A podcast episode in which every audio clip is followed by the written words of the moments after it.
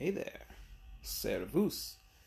My name is Haisean Wade, and you're listening to This Week in Geopolitics, where we take a look at the events of yesterday and detail how they paint the geopolitical reality of today.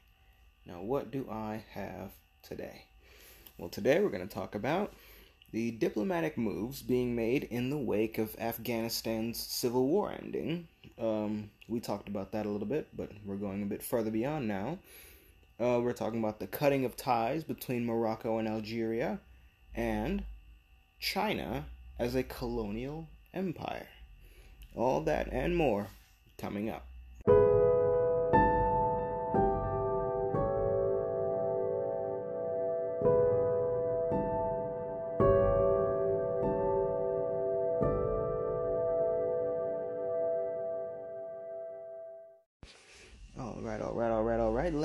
Into the rapid fire news.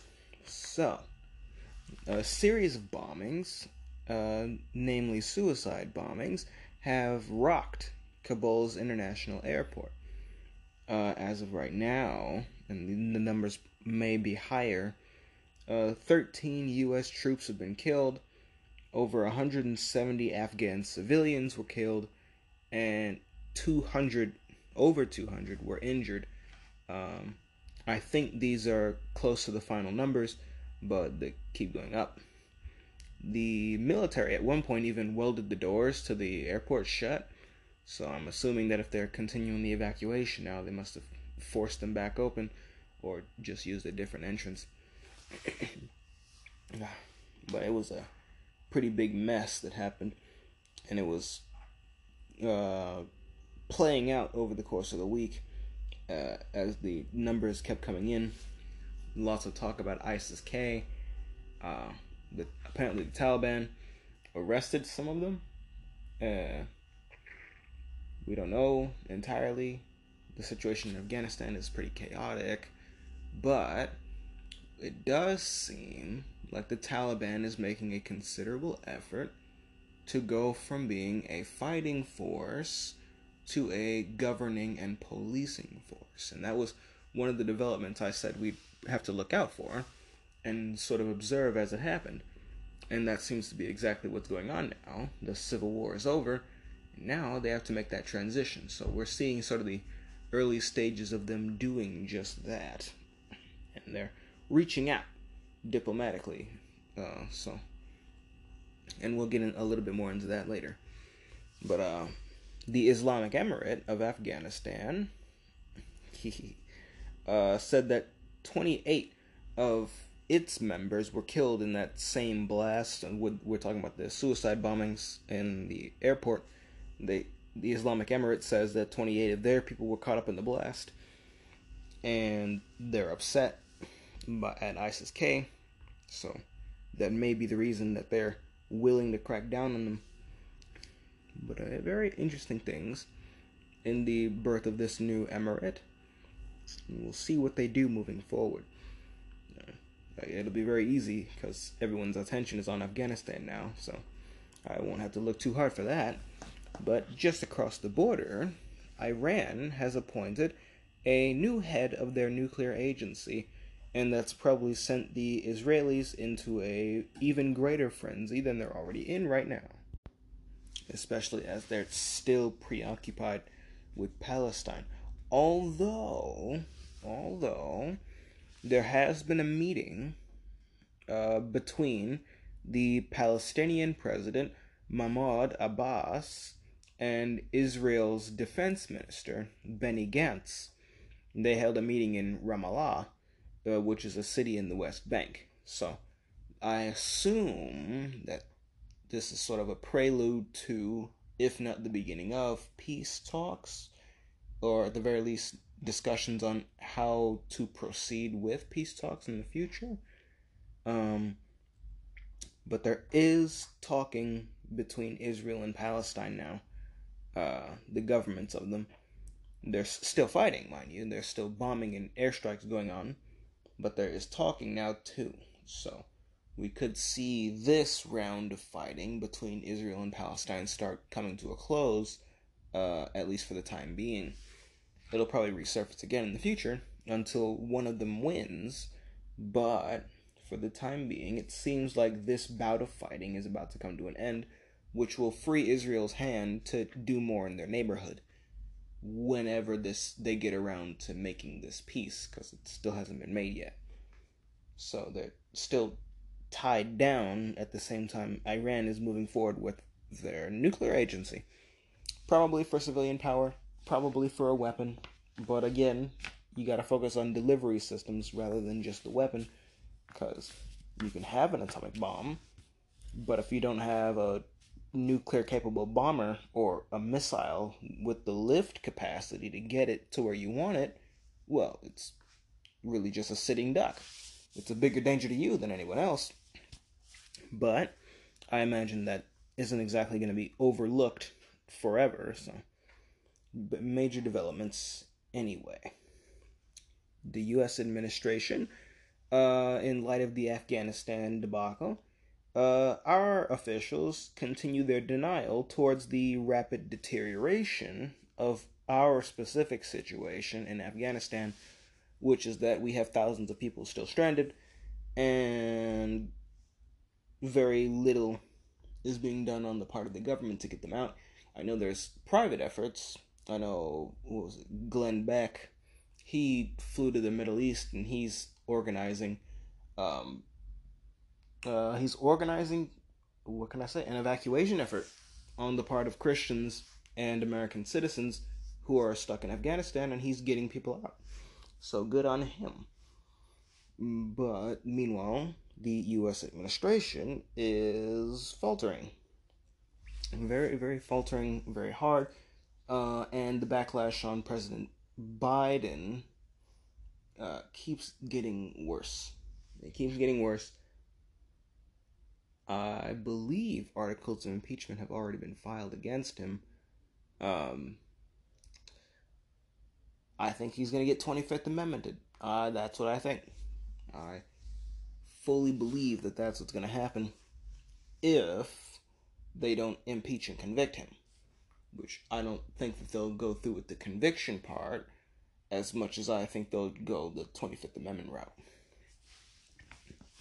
But that's home news. Um, I guess another piece of home news is that we got the South is getting smacked in the face with a hurricane right now, Hurricane Ida. Um, so, I guess hurricane season has officially begun. So, yippee ki hey! Not very fun, but it's begun. You know. Uh, luckily for me, I I live in the north, so we, we don't get those problems. We just get the occasional tornado siren and no tornado shows up, but we get storms. We get storms. But uh oh, speaking of storms, I should probably expect rain from those hurricanes as it moves up. But less about me, all right? Less about me, and we're gonna hop back over to the side of the world where all the action is happening. Um, there has been a border skirmish between Pakistan and the Islamic Emirate of Afghanistan that resulted in two Pakistani soldiers dying. So, pretty tense. Uh, I imagine that's not going to do any favors to anybody. Um, it's definitely not going to do favors toward the relations between the two countries. Um, but I do think that in spite of this, there will be moves made for cordial relations between Pakistan and the Islamic Emirate. Um, this is sort of probably going to be a bump in the road I don't imagine Pakistan's going to be looking for new enemies right now when they have India to deal with still. Um, they certainly don't want to get outflanked by mountain people with all mountain people with a plethora of US made equipment.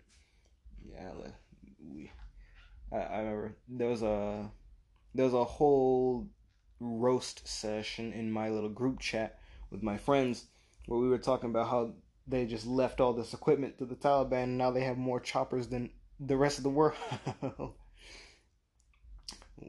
they got more choppers than 95% of the world. Only only the greatest of powers, Russia, China, America. Only India has more helicopters than they do. They got 600,000 rifles. They got a whole first world army So I'm sure, I'm sure Pakistan doesn't exactly want them as an enemy right now. You know, if they're paying attention to all that, you know, which I'd assume that they are, but you, I can never, I can never assume things with political leaders. Any,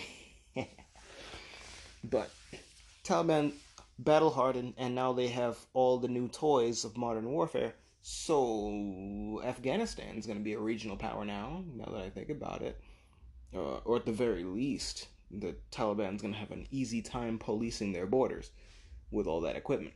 So, and I guess this is an indication of that. Two Pakistani soldiers got shot and killed, and as far as we know, there are no deaths on the Taliban side of that skirmish. So the Taliban has become a potent force internationally now, regionally, but still internationally. Meanwhile, uh, while we're still talking about the Islamic Emirate, they have requested, interestingly enough, they've requested that the United States maintain its diplomatic presence in Afghanistan. Um, some say it's because they want international legitimacy. Uh, I say that it's just because they want to bury the hatchet as soon as possible uh, and get the Americans to leave. Uh, yeah, that, that's what I think is going on here. Because, like I said, all the neighbors of the Islamic Emirate that matter, because this is a landlocked country, so all the neighbors that matter effectively recognize them already. That's Russia, China, Iran, Pakistan. They're recognized by all the people that they need to be recognized by. Um, all the people that could actually do something to them, aside from the United States. So I guess what this is is an attempt to sort of get the United States to recognize them. And I guess that would complete the list of countries that the Taliban would actually need recognition from. If you could say that they needed recognition from the United States, because as far as I'm concerned, they probably don't really care about whether or not the United States recognizes them. I'm pretty sure they don't really care too much about what the Americans think about them, given that they just uh, kicked us out of their country, effectively. But I imagine there's strategic calculus in having the recognition of the United States as well as all of your neighbors, including Russia and China, that would say, okay, well, if all of the great powers recognize us, then guess what? We're recognized. And there's nothing you can do about that. Because if the United States does recognize them, it'll probably lead to a cascade effect of other countries who were previously at war with Afghanistan, um, the Islamic Emirate of Afghanistan, now recognizing the Taliban as the official government once again. So, probably a geopolitical calculus in there, you know, not necessarily a need, but rather a desire. But interesting to note anyway. I thought it was very peculiar, and I felt like putting it in the episode. But that's the Islamic Emirate. Meanwhile, uh, their neighbors, specifically China, their China's foreign minister Wang Yi, he says that the world must positively guide the Taliban. Uh, and he said this when he was on a phone call with Antony Blinken, uh, who was also in hiding from any sort of questioning, along with the rest of the Biden administration. So it's been a it's been a pretty big blunder. I'll just say that much. It's been a pretty big blunder. Like people expected the G7 summit and the Biden Putin summit to be a blunder. Uh, surprisingly, that wasn't as big of a blunder as even I had expected. But this is going to send Biden straight to the 25th Amendment.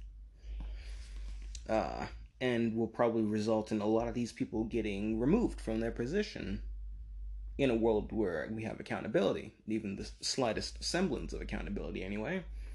But um not very good looks for all any any of the people involved from the chain of command to our foreign our Secretary of State. We don't have a foreign minister. That is the Secretary of State.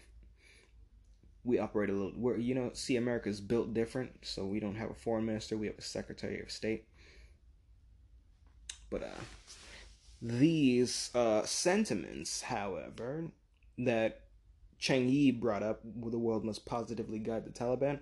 Those sentiments were shared by Russia and I believe it was Sergei Lavrov who is basically making calls for uh, everyone to help the Islamic Emirate form an interim government in Afghanistan. So, to bring stability. This is a pretty sensitive topic for the Russians. Um, the stability of Central Asia, and we've brought up how it's so sensitive that they've positioned their troops on other people's borders on Afghanistan and I imagine there's serious diplomatic pressure being put on Turkmenistan as well uh, to get them to agree to a Russian troop presence on its border, unless their their troops are already there. Hmm, maybe I should look into that. I just haven't seen any stories regarding Turkmenistan, but maybe, just maybe, the Russian troops are already there, and I'm out of the loop and the Russian acquisition of Central Asia is actually complete. Now, that would be something. I'll have to look into that. Actually, alright, I definitely did not just pause the recording to look this up, but it seems like the Russians and the Turkmens have significant security cooperation.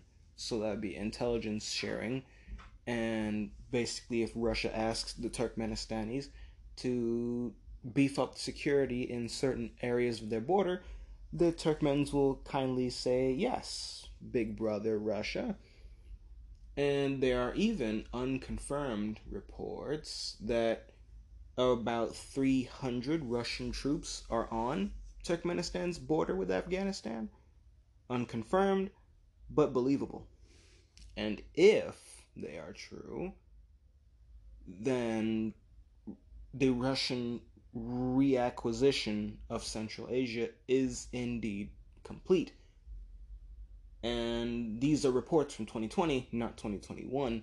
So, given the, the extra emphasis on border security of the Central Asian states with their Afghan border, um, those 300 troops might be there for realsies, unconfirmed, but there, maybe even more.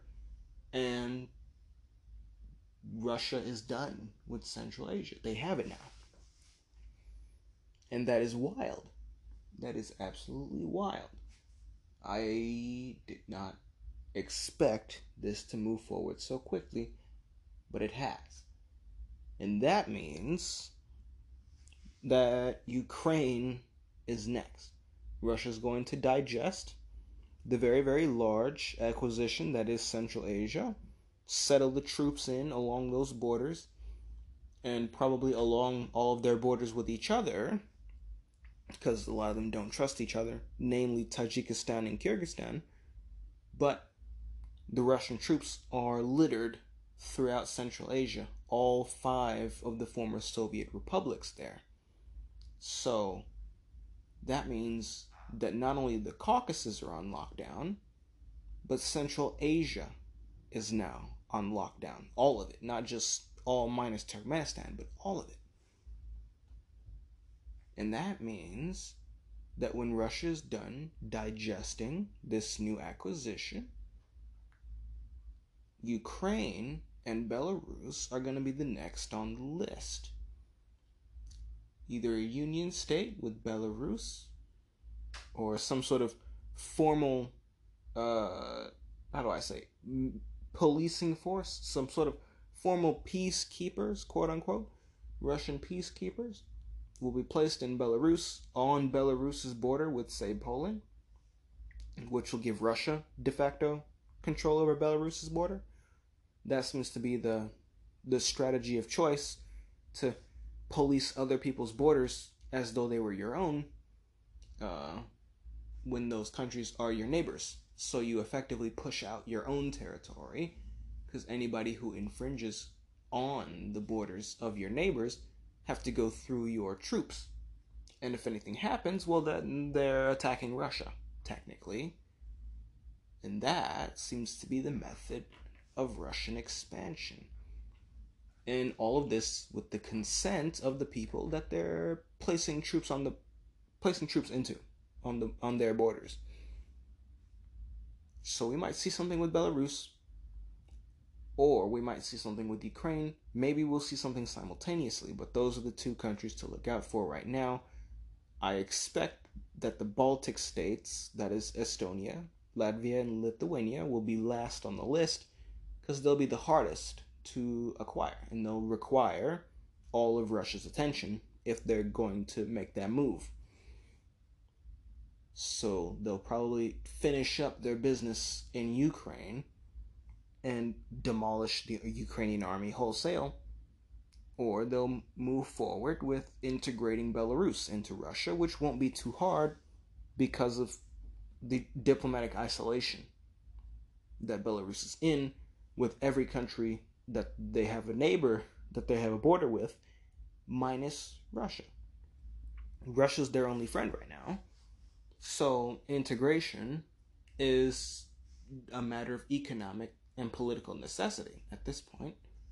So we could see something, we could see some moves being made in Eastern Europe. That's the expectation uh, for the next few months, you know, because I imagine it'll take a, a little bit of time to digest Central Asia, because it did take Russia a little bit of time to digest the Caucasus. Not too long, but some time to settle in. And once that's done, we will see something happen in Ukraine or Belarus. That is my official prediction.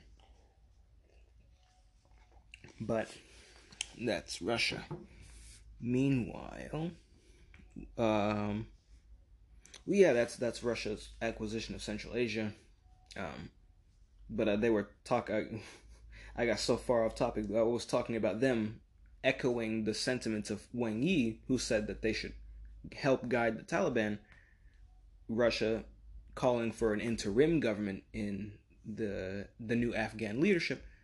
But my little caveat there is that while I do think the Taliban greatly appreciates having the recognition of their rule over Afghanistan um, by all the neighbors that matter, I do not believe they want a power sharing agreement, uh, I do not believe that they will agree to a power sharing agreement, let alone one brokered by foreigners, even if those foreigners are their friends, Russia and China. And I say friends, quote unquote, because they're not technically friends yet, but they're friendly.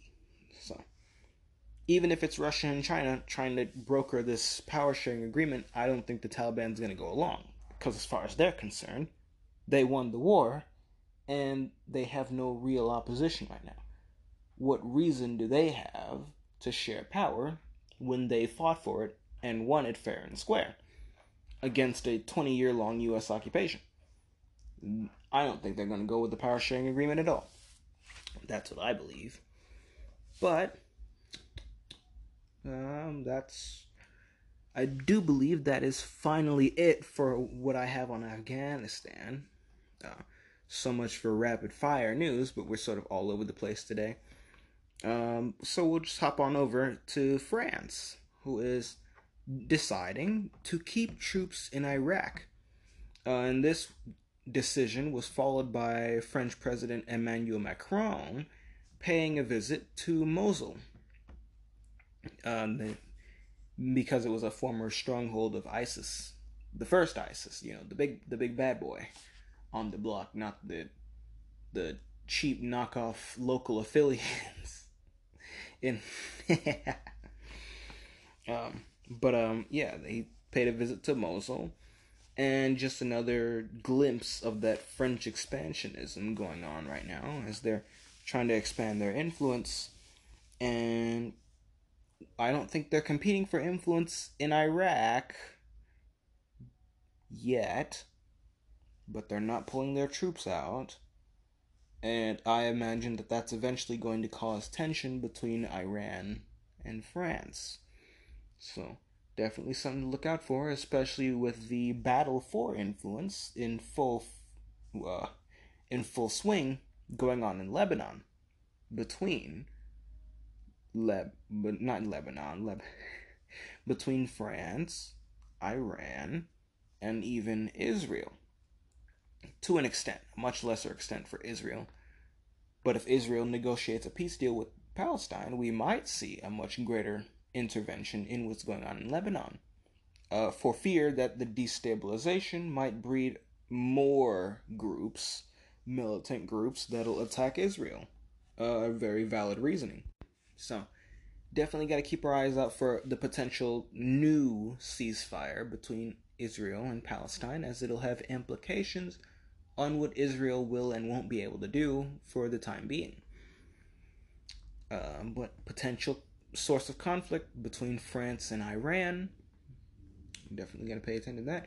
We might even see a coalition, a temporary coalition, between Turkey and Iran against the French where Iran kicks France out of Iraq and Lebanon, and Turkey kicks France out of the Eastern Mediterranean. We might see it. Coalitions are usually how weaker countries gang up on and beat stronger countries before turning on each other. We might see something like that happen in the future when Turkey feels its navy is stronger. But um, definitely developments to keep our eyes out for. Meanwhile, the British SAS, and that's sort of their special forces, their SAS troops have volunteered to stay in Afghanistan to avenge the deaths of the U.S. troops, those 13 U.S. troops that died in those suicide bombings. So, the British aren't necessarily leaving Afghanistan, um, and we'll see how that goes for them. Uh, well, I guess the U.S. isn't necessarily leaving either. We have more troops there now than we did a couple months ago. So, we'll see how these things pan out. South Sudan, uh, a little bit farther away, is now on track for unifying its armed forces. Uh, these armed forces were split during their civil war um, that lasted for about five years. The president, interestingly enough, the president and the vice president were the leaders on opposing sides of that civil war. So you you can imagine just how tense that this is, whole thing has been. But it seems like um, very genuine moves are being made to piece the country back together in spite of such division. So, pretty good thing going on in South Sudan. Maybe they'll emerge from these divisions as a stronger nation during a time when all of their neighbors are going through significant destabilization. And that could open doors for opportunity for South Sudan to expand its influence in its neighborhood. We'll have to keep our eyes on it, and I imagine we'll probably passively see them as we look at destabilizations in Ethiopia or Sudan, or the fighting going on against Islamic militants in West Africa. Uh, we're talking the Mali, Nigeria, Burkina Faso area. Well, not not Nigeria, Niger, Mali, Niger, and Burkina Faso, that area. And we might see South Sudan get involved in those sorts of conflicts. But uh, as a means of unifying their military, you know, tactically and through leadership and experience. So we might see it. Uh, and to their south, the Democratic Republic of Congo, and that's the that's the big Congo, not the little one, the big Congo. Uh, they are seeking to review their mining deal with China. Um, and this is a pretty big mining deal. This deal is a pretty big deal, if you catch my drift, because Congo, the big the Democratic Republic of Congo, is the largest producer of cobalt in the world and the largest producer of copper in Africa. So, pretty big. And they're reviewing this deal on claims of it not being fair, and we'll see how China responds. Uh, and back in Central Asia, the CSTO, that is the Collective Security Treaty Organization, is currently set to hold military drills in Kyrgyzstan and Tajikistan from September to October. So, I guess this is sort of a deliberate attempt to get Kyrgyzstan and Tajikistan and on the same side on something and keep them from fighting each other, while at the same time giving the Russian military experience in fighting in both Kyrgyzstan and Tajikistan in the event that they have to intervene in a fight between Tajikistan and Kyrgyzstan. Very, very sneaky. Very, very, very slick, I'll say that. But on the other side of the Tian Shan Mountains, that's the mountains between Central Asia and Western China, we have China conducting its own military drills in Tibet to the shock and horror of India and the Tibetans. But um I guess this is sort of a display of what China is going to be able to do in the Tibet region. Uh, probably going to give them some insights on how far their logistical capabilities have developed in Tibet because these drills do they do show you sort of what you need and which you'll be capable of if you do them correctly. Um, so they, they can give you pretty valuable information on the capabilities of your military. So I'd imagine the Chinese are probably trying, either trying to send a message or they're trying to see uh, how far their logistics will go in Tibet, which is pretty valuable information in the event that they have to get into a big fight with, say, India or maybe even Pakistan. You don't know. They're all fighting it out for Kashmir. But valuable information can be learned. Very somewhat easy to see geopolitical moves uh, within these drills themselves. And what more can you say? And last but not least, uh, well, actually, no, it's not last. We have Juan Guaido, uh, the claimant to the legitimate presidency of Venezuela.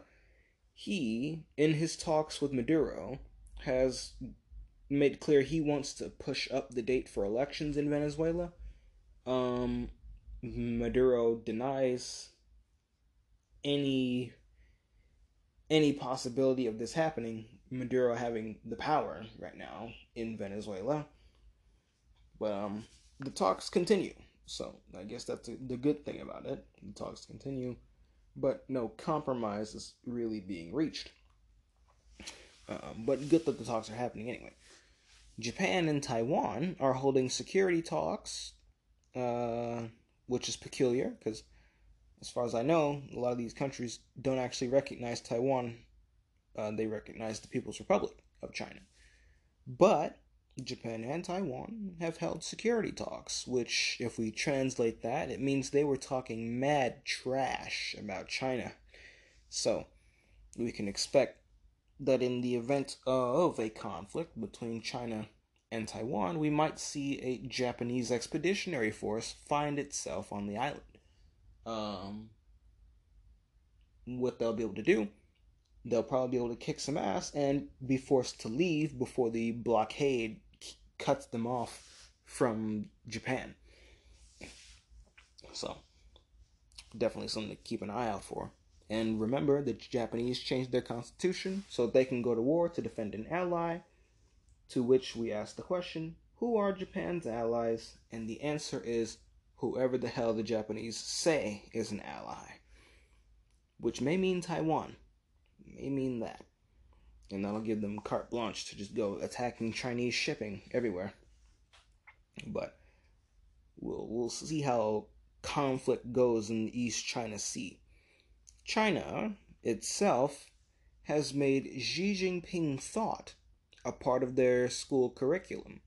So, the God King Xi is asserting his control over the rest of China uh, even further than writing his name into the Constitution and having a new capital built for China and his vision of it.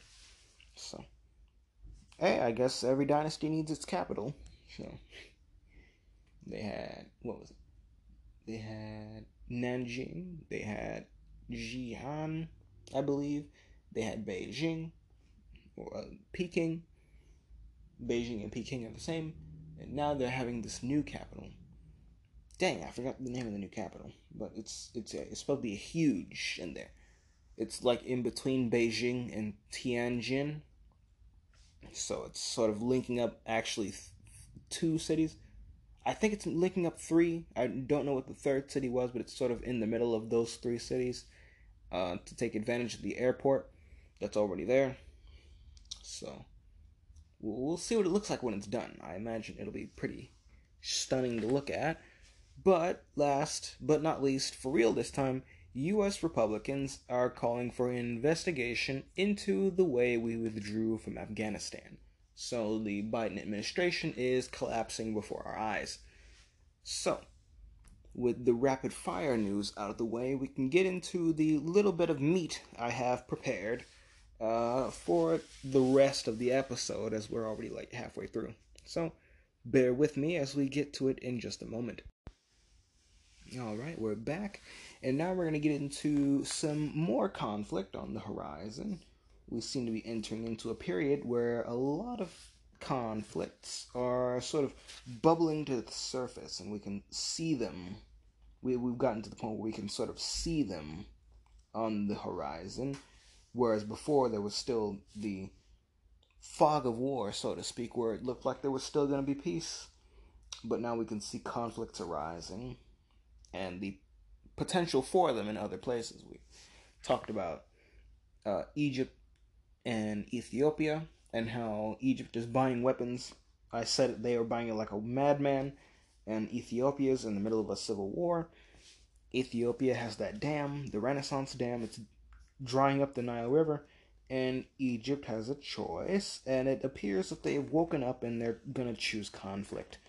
They are they're, gonna wake they're gonna wake up one day and they're gonna choose violence. And that's to catch a lot of people off guard who are not aware of the situation between them. And there's probably conflicts in other places of the world where the sim- something similar will happen to me because I'm not paying attention to them. I try my damnedest though uh, I can tell you that there's going to be conflict over Taiwan. I can tell you that much.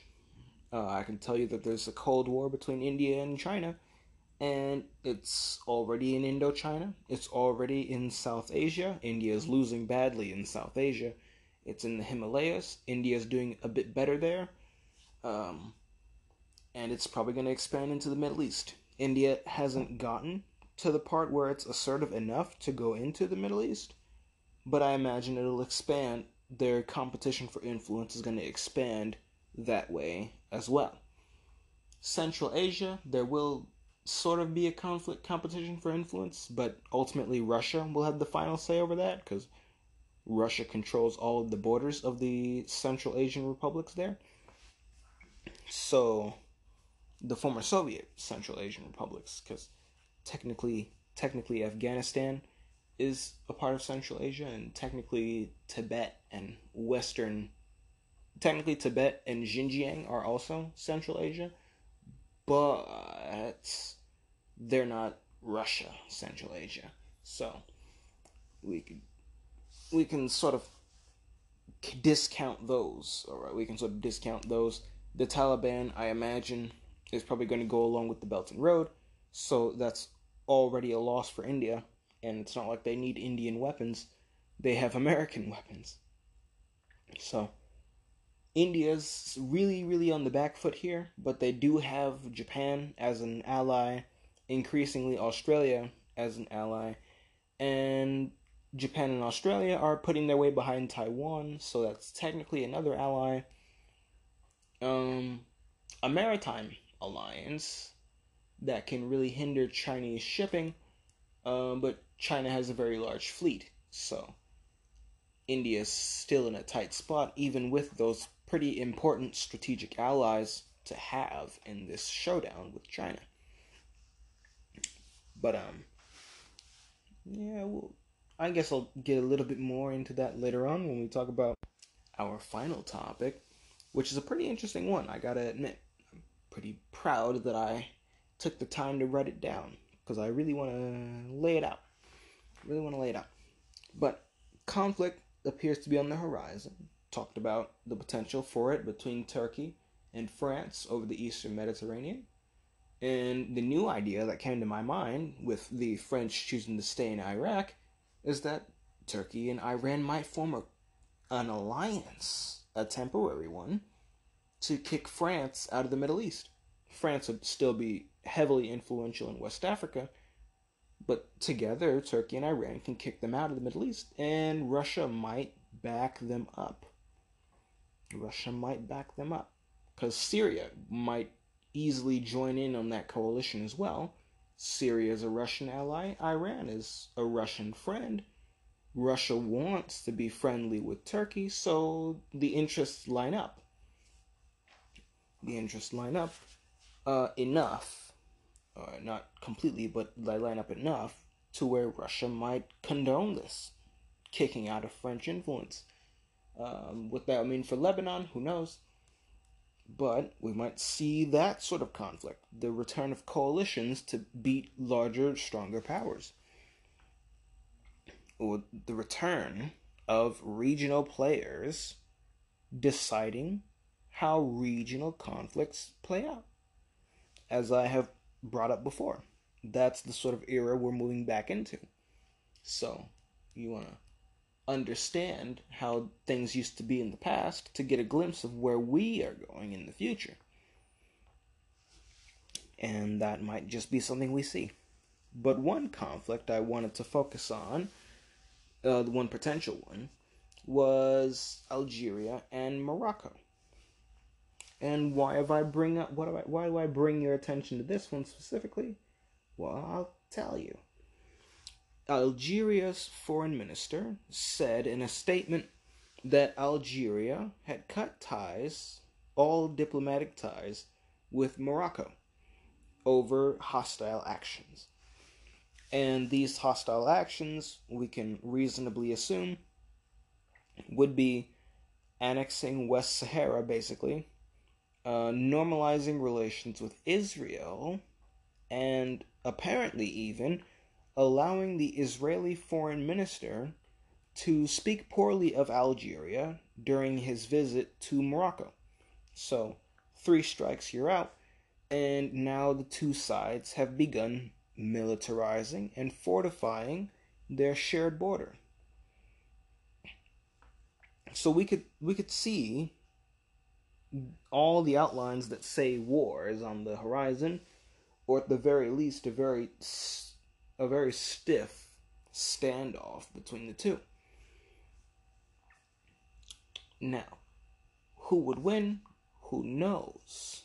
Uh, I would say Morocco does have quite the decent chance. Uh, yeah, they have quite the decent chance. They don't exactly have any threatening neighbors, although they would have militants in West Sahara actively undermining their war effort. So that would that would be something that Algeria doesn't necessarily have to deal with unless the the civil war in Libya were to spill over into their borders a little bit while they were distracted. So there's potential. It seems like a fairly even fight, or at least it seems like it would be.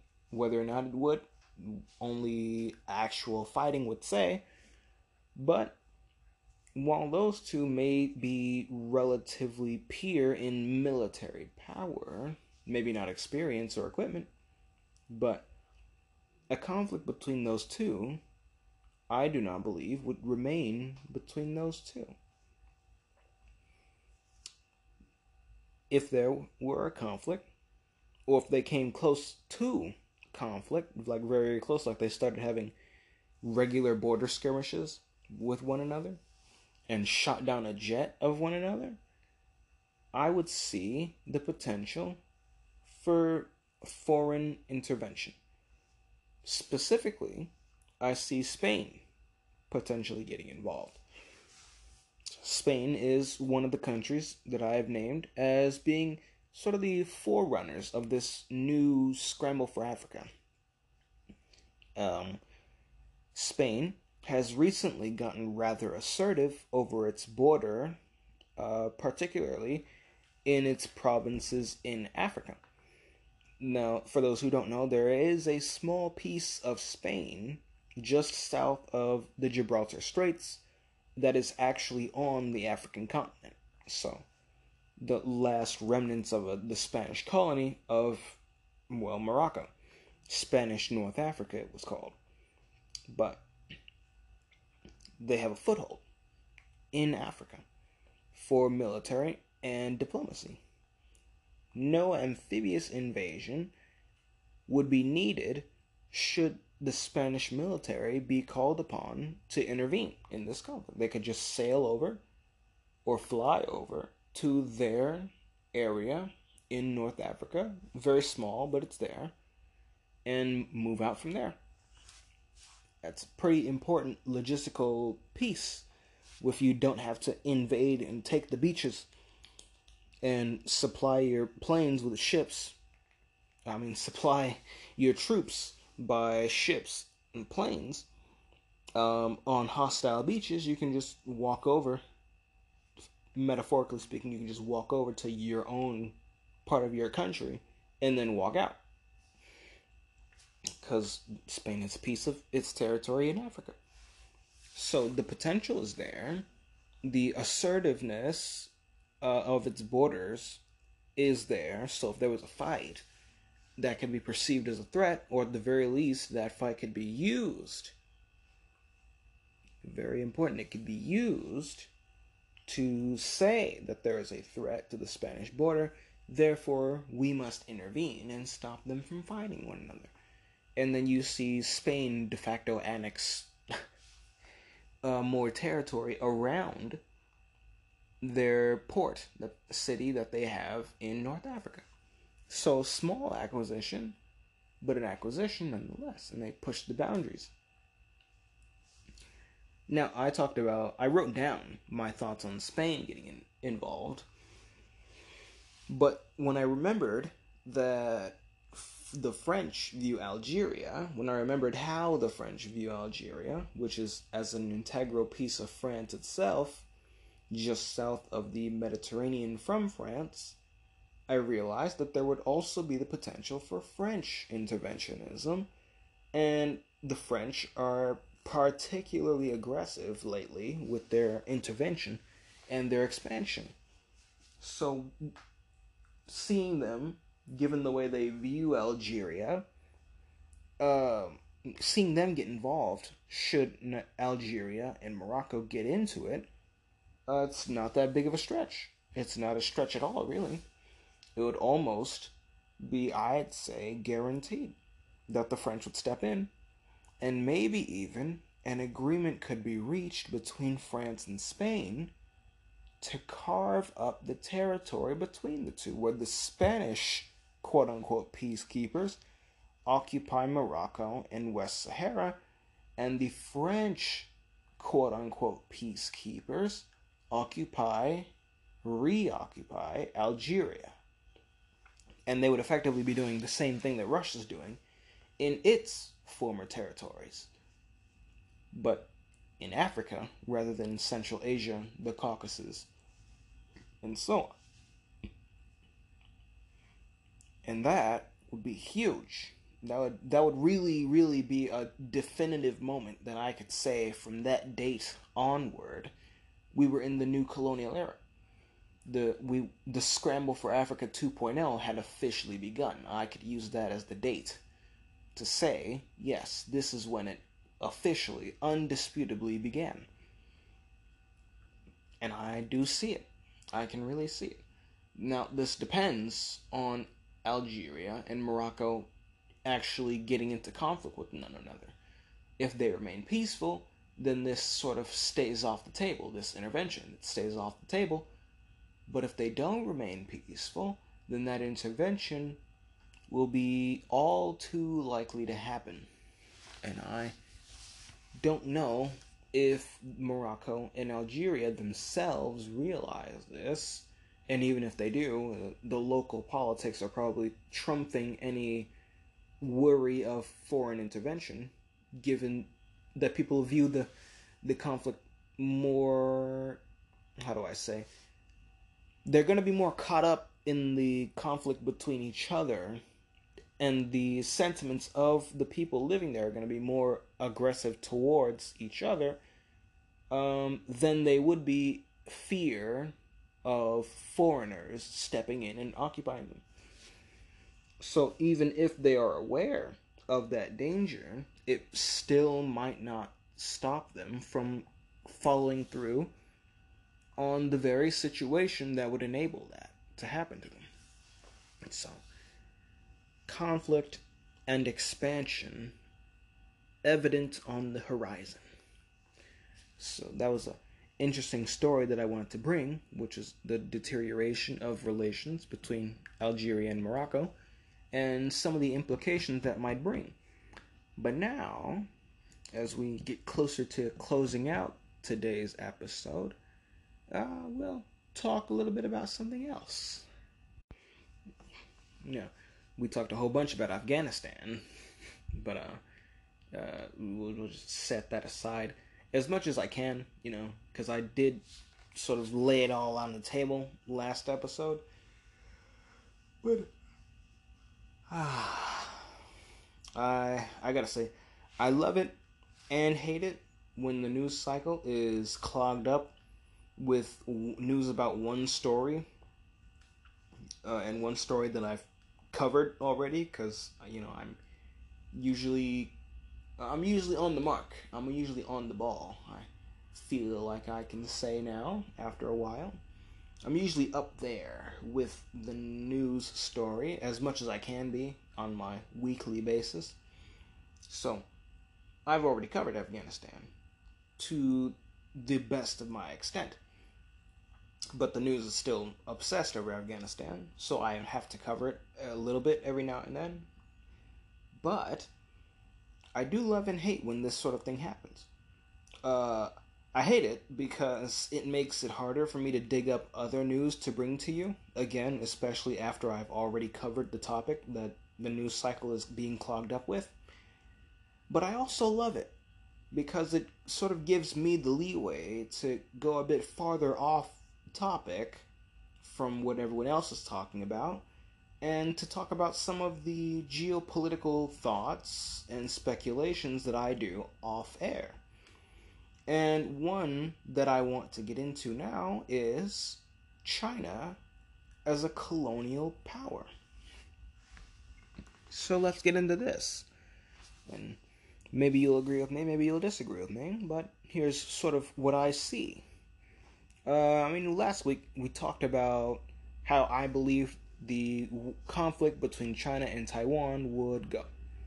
I talked about how I believed that China would be able to take Taiwan, and I made my case for that in last week's episode. It was at the very end, so if you didn't make it, I don't fault you. It was a really long episode, but I'll just shorten it by saying I believe China can take Taiwan, they will take Taiwan, and I want no part in that debacle but it seems like the rest of my country does not agree. So we'll see how it goes.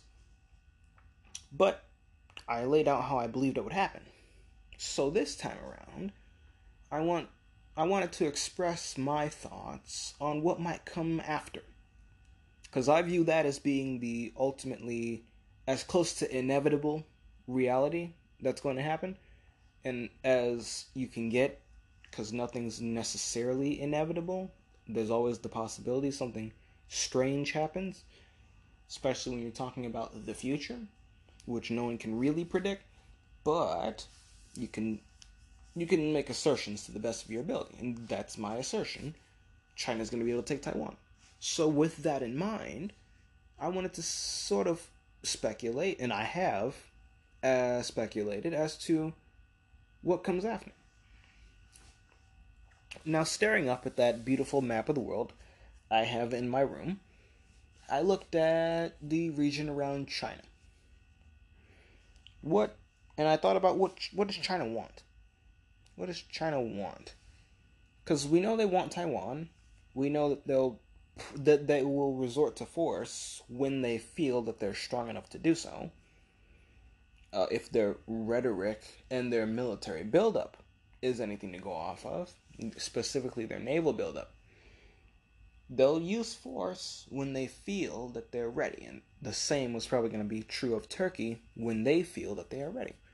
Because countries, when they feel strong enough militarily, will use their military to pursue certain things that they want. And you can just look at Russia. They're placing troops on other people's borders. Look at France and the United States. They're just all over the place. Look at Britain. Look at Britain. They're sending warships into places in the world where they the people there would really appreciate them not being, but they're there anyway. Uh, and re- irrespective of what is and isn't accomplished when countries do these things, it is evident that countries who have the military power and capability usually tend to use it when they feel that it suits their needs or wants. So when China feels it's strong enough, they will use those military assets. And they'll probably use it for Taiwan first, if nothing else. But what comes after that? What does China want in a more general sense regarding its region? And I think that above all, they want security. Because China is a trading nation. They trade. A lot of their trade comes by sea, um, even with the Belt and Road. St- very strategic, very important, but still, a lot of their trade and commerce comes by sea, especially trade with their neighbors, their immediate neighbors like Japan South Korea and the Philippines and the countries of Southeast Asia and Indonesia. And basically all of RCEP and ASEAN trade by sea. Now, what is best for trade that comes by sea? Security. Uh, stability, preferably, but security if nothing else. And while, yes, the United States Navy can provide that security for everyone, the United States Navy is viewed by China as a danger, not a security. So when you view that, when you view the peacekeeper, technically, because that's what our navy is over there, when you view the peacekeeper as a danger rather than a piece of stability and security, because you and the owner of that peacekeeping force are effectively hostile towards one another, you don't view that as security. You view it as a liability. So, I feel that China, in their naval buildup, is sort of reflecting that perception. They don't view the U.S. Navy as a force of security. But, but what does that mean? Uh, it means that they don't feel secure. Now, again, we can look at the region as a whole and say, well, it's secure and it's safe for everyone to trade. But when you look at it from the perspective of the country that's probably going to play the biggest role in East Asia moving forward, which is China, they do not feel secure with that naval presence of the United States. So then, what will make them feel secure? It will make them feel secure if they have safety and freedom of navigation through their the waters around them but that safety and security must be underpinned by the Chinese Navy, not the United States, not Britain, not Germany, France, not Australia or Japan, but China. That is what will make China feel secure in the waters around China itself. So, while they want security, everyone does, the security China will seek and the security that I imagine will eventually be the reality in East Asia is going to be a security as defined by Chinese perception and Chinese perceived needs. A peace underpinned by Chinese military strength and power and influence, not foreigners, not even Japan.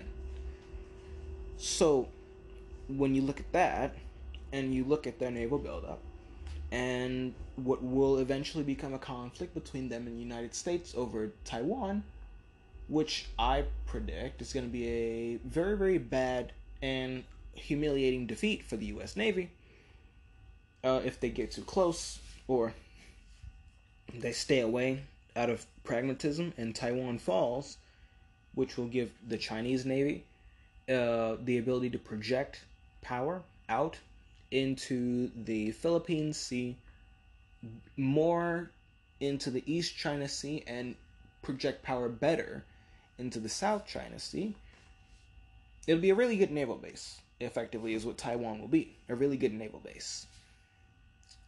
And from there, the Chinese Navy, the largest anywhere, which is consolidated within this relatively small region of the world, the East China Sea, the South China Sea, and the Philippine Sea, this consol- this large and consolidated force can impose their version of security and stability.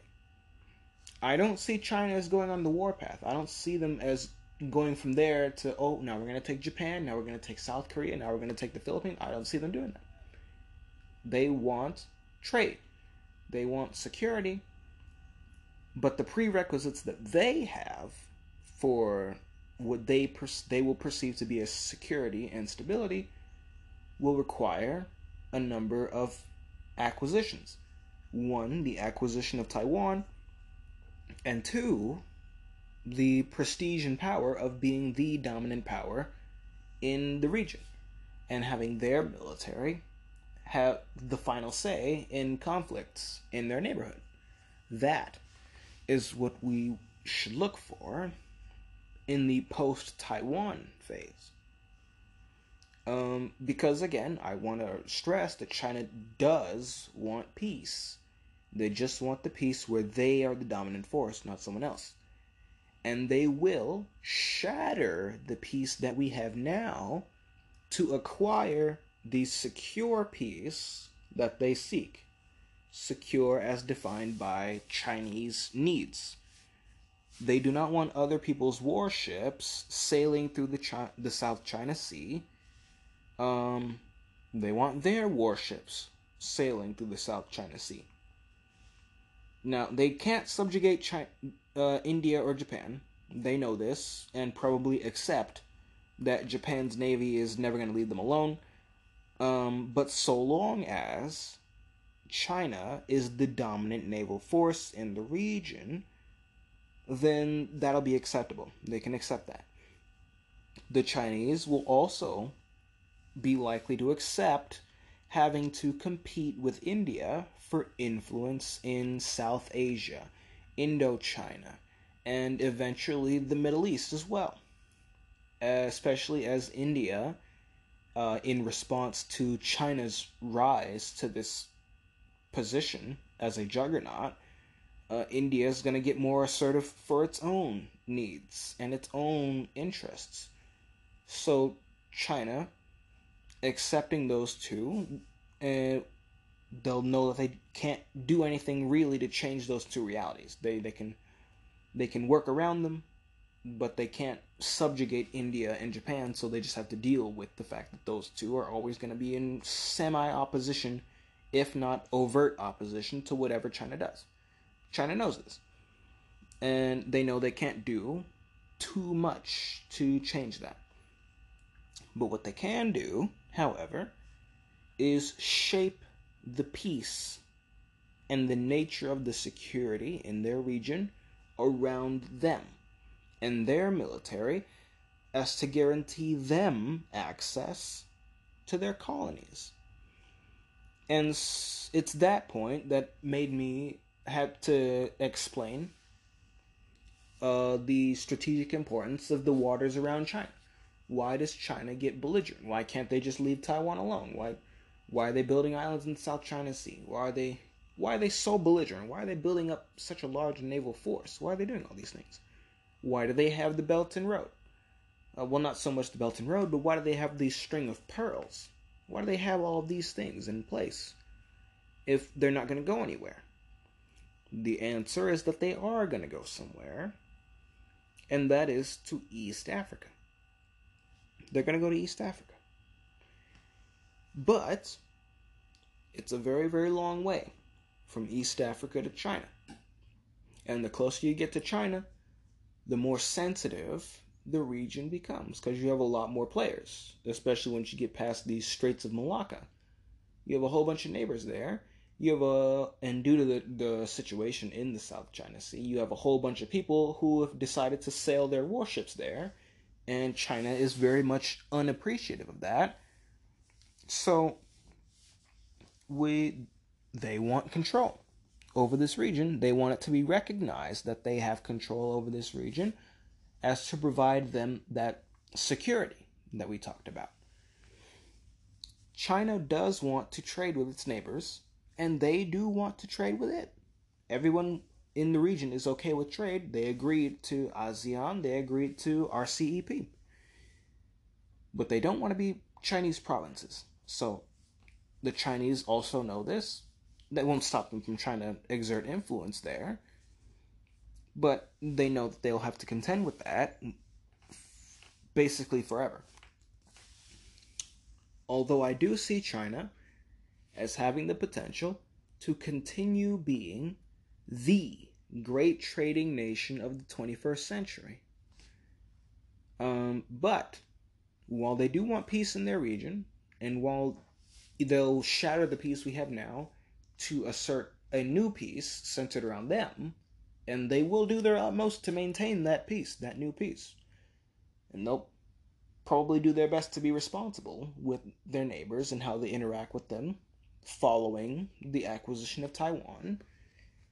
Um, you know, for the sake of trade, mind you, for the sake of trade and for the sake of their exports, while they will be a very peculiar regional power and regional hegemon to watch, their aging demographies and the expense that will come for caring for lots of elderly people um, will make consumption led growth in China hard to come by. Um, for those who don't know, when you have a demography that has more elderly than adults and more adults than children, you have a very high expense because you have to take care of all those elderly people. There's you're talking medical bills, pensions.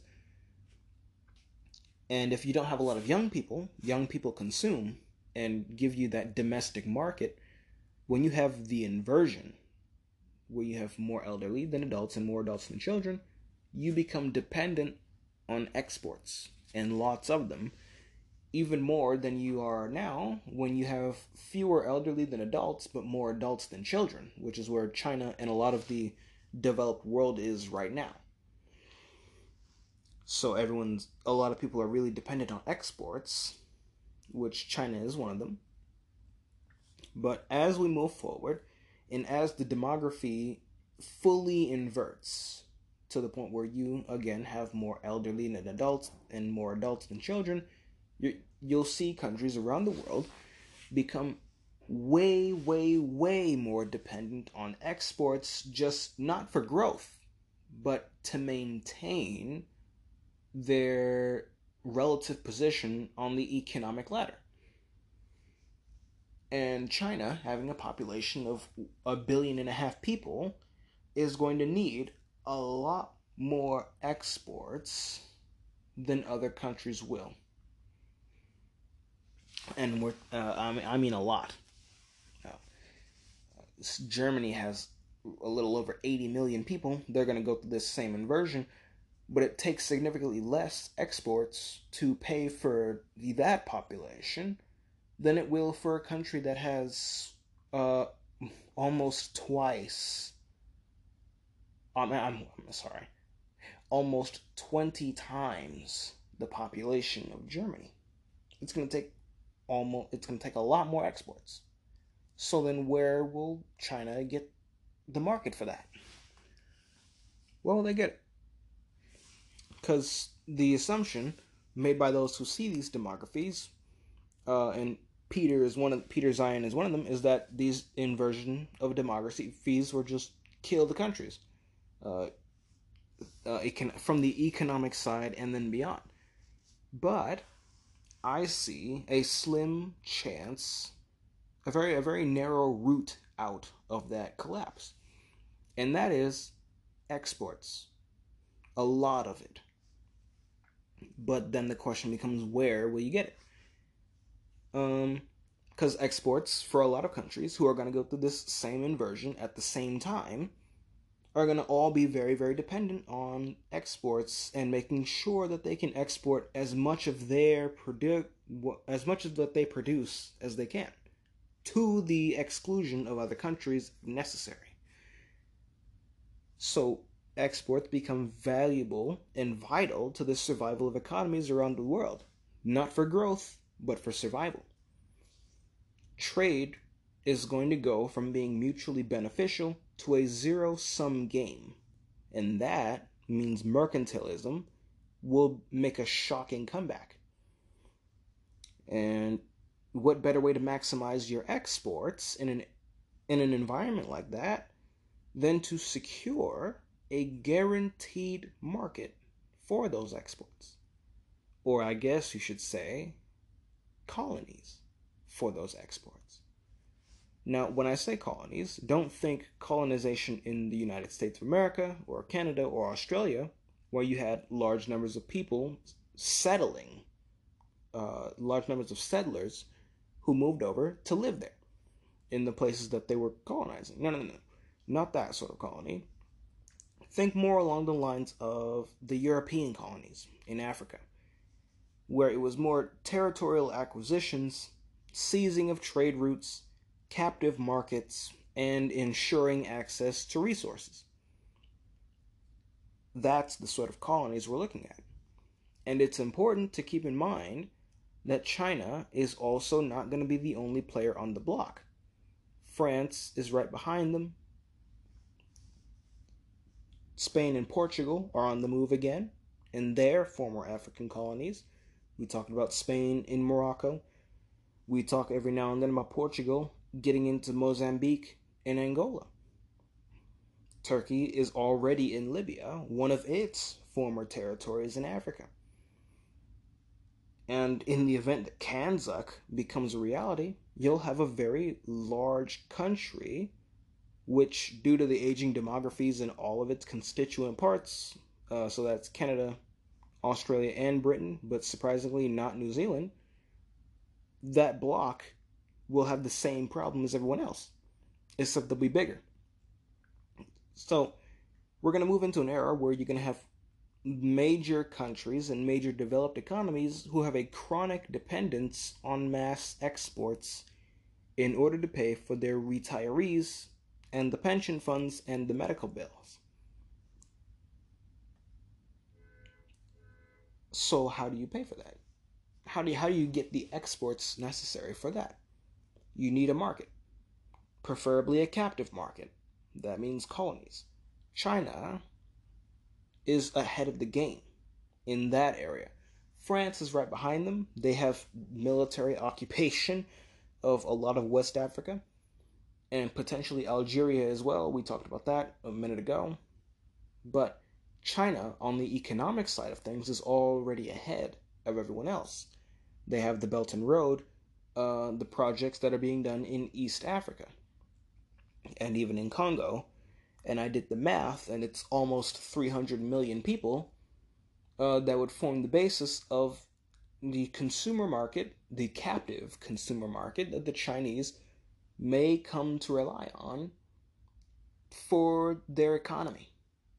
And I mean rely on heavily, because they can do trade with their neighbors um, as far as I know, China's neighbors, minus South Korea and Japan, they all have pretty positive de- demographies, which is where you have more young people than adults and more adults than elderly. So, normal demographies, which means large consumer markets.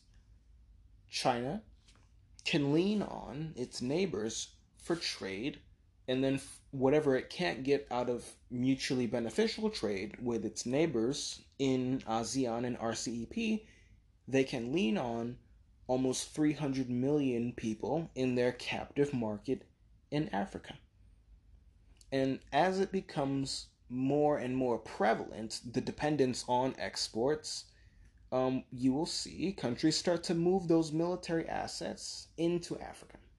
And by those countries, I mean you're going to see China move its military into Africa, and France, who already has its military in Africa, Turkey, who already has its military in Africa, they're going to move their commercial interests into Africa uh, and follow China. China's going to follow them militarily, they're going to follow China economically, and you'll have very clear and defined spheres of influence as it used to be understood, not sort of the modern connotation we have right now, where it's consensual everywhere, um, but more sort of the back in the day type sphere of influence where you just walk in, take land, and this is mine now.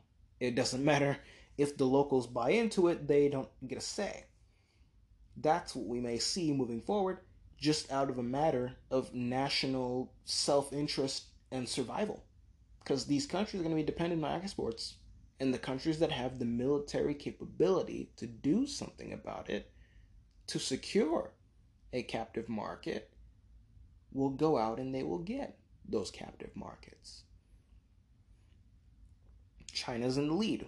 They already have the market. They're just going to deploy the troops to secure it. France has the troops to secure it, but they need the economic development to get that economic side of the deal. Turkey is in a similar boat with Libya and probably will move into Egypt as well. Egypt has 100 million people. I see Turkey making moves on Egypt when this happens, but for different reasons. Turkey doesn't necessarily Turkey doesn't have an aging demography. They have a pretty decent young demography, so it'll be more strategic rather than economic need. So, three different pillars of this scramble for Africa.